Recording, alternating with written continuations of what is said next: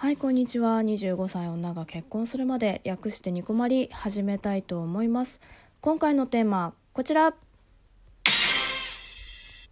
恋人には少なからず影響を受けてしまうという話ということで、先日ね、友人と寿司を食べに行ったんですよ。結婚のね報告をちょっと別のアカウントでしたんですけれども、その時にご飯行きたいね久々にみたいな話になって、で、その人元彼のことも知ってる人なんですね。で、今回ちょっと元彼の話中心に行こうと思ってるんですけど、私ね合計3年付き合って2回振られてるんですね、元彼に。何回かこの話してるかもしれないんですけど、でめちゃめちゃもう根に持ってるんですね。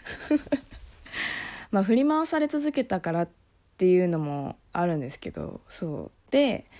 絶対もうこいつより先に結婚して LINE の名字を変えてブロックして見返してやるっていう風に思ってたのね。もう性格悪いでしょもう。でもまだ前の放送でも言った通り籍を入れてないので変えられてないんですよね。うん、で本来だったらもう彼女ができる前にもうさっさと結婚してもう名字変えてもう幸せですぐらいのことをもう言ってやりたかったんだけど、ちょっとね間に合わなかったんですけどね。最近彼女ができたみたいで、でちょっと前ぐらいになっちゃうんですけど不本意ながらね LINE する機会があったんですよ。でそれでついでにね結婚報告をしてやったんですね。してやったとか言う。でそしたら元彼のね謎のマウントがすごいんですよね。報告した翌日かな、あれ翌々日だったかちょっと覚えてないんですけど、すぐにね急にLINE ってホーム画像とかアイコンの画像を変えると通知みたいなの来るわけじゃないんだけど赤いポッチみたいなのがつく時あるじゃないですか、新しく変えたら。でそれがついて上に上がってきてたからパッて目に入ったんですよね。そしたら今のね彼女の顔になってたんですよ。もううわーって感じで、もうマジで分かりやすすぎるしもうダサくない？もう彼女めっちゃ可愛くってピアスとかもバチバチ開けてるような可愛い子なんですけど、最近ね急に青みがかったグレーとか、その前は緑色とかに髪の毛ですよにしたりとかしてて、もうヒャーって感じだったんですけどねっていう話をお寿司食べた友人にもろもろしたんですよ。したらねもともとね元彼なんですけど、もともと変わった人だし、小牧さんと付き合ってた時から、言ったらあれだけど、なんだかちょっとダサいなくらいに思ってたけど、最近一気に加速してダサくなったよみたいなことをね言われたのね。でなるほどとも思ったんだけど、でこれって別に髪を明るく染めてること自体がダサいっていうわけじゃなくて、もう本当にそれは全くなくってね、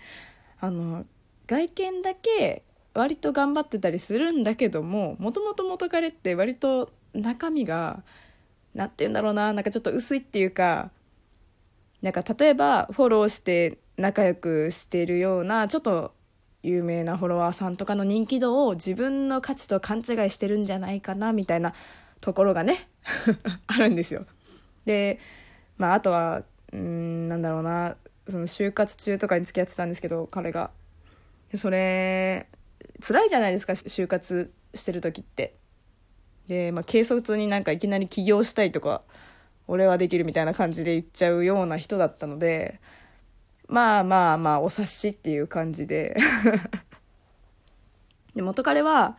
私と付き合ってた時って割と髪とか染めたりそんなしてなかったんですよ。して茶髪ぐらい、もう成人式の時にやっとちょっと茶髪にしようかなぐらいの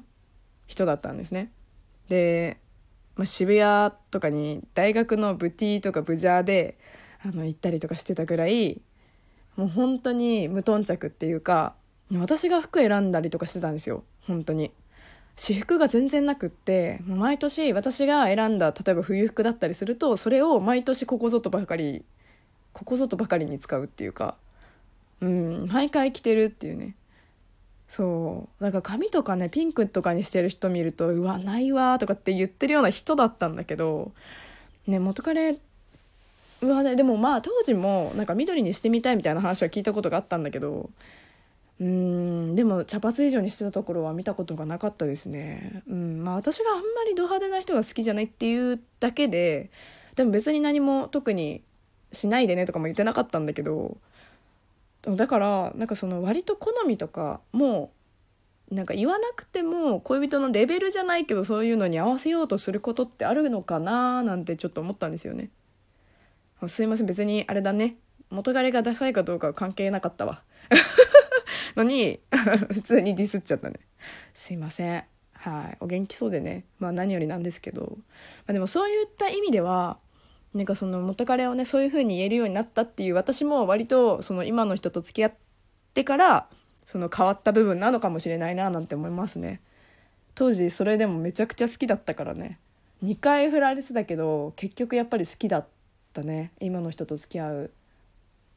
までってわけではないけど。だからね、変わるもんですねやっぱり。元彼1個下だったんですけど、なんかすごいお世話してたなっていうのが私の中ではあって、なんか起きれないから起こしてみたいなのとかもすごい言われてて、なんか毎日自分は全然8時とかに起きるのに5時起きだから起こしてって言われて、5時にわざわざ私が起きて電話かけて起こしたりとかもしてて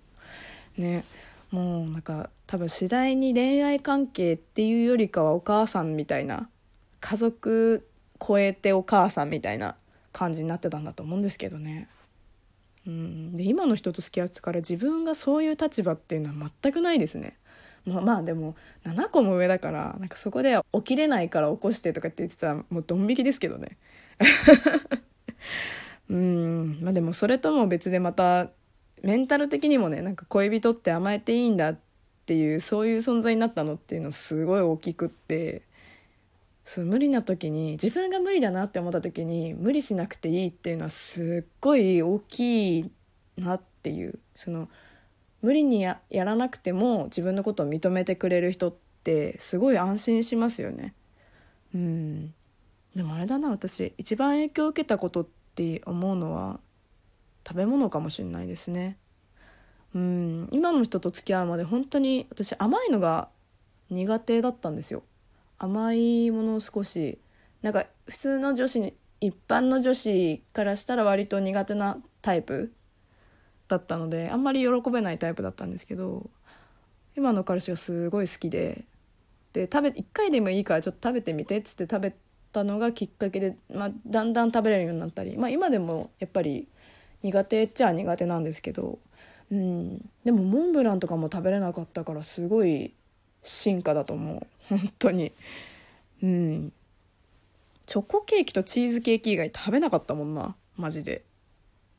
面白いですよね、そう思うと。もうだからその夫婦ってよく少しずつ似てくるとかって言うじゃないですか。だからそういうのって、そういう食べ物とか食べてるものとか生活習慣もそうかもしれないけど、だんだん揃えてきたりとか、どっちかがどっちかに合わせたりとかってやっぱりするから、そういうところからなんか始まっていくのかななんて思いましたね。まあ、だから多分その恋人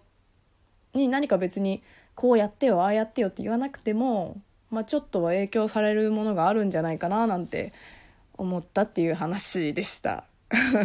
はい、ということでね、今回はこの辺にしたいと思います。ニコマリはツイッターもやってますので、リプライ大歓迎です。仲良くしてやってください。投稿箱についてもご意見ご質問、トークテーマ宛て何でもありです。お待ちしております。ではでは、次回もラジオトークにてお会いしましょう。小牧でした。またね。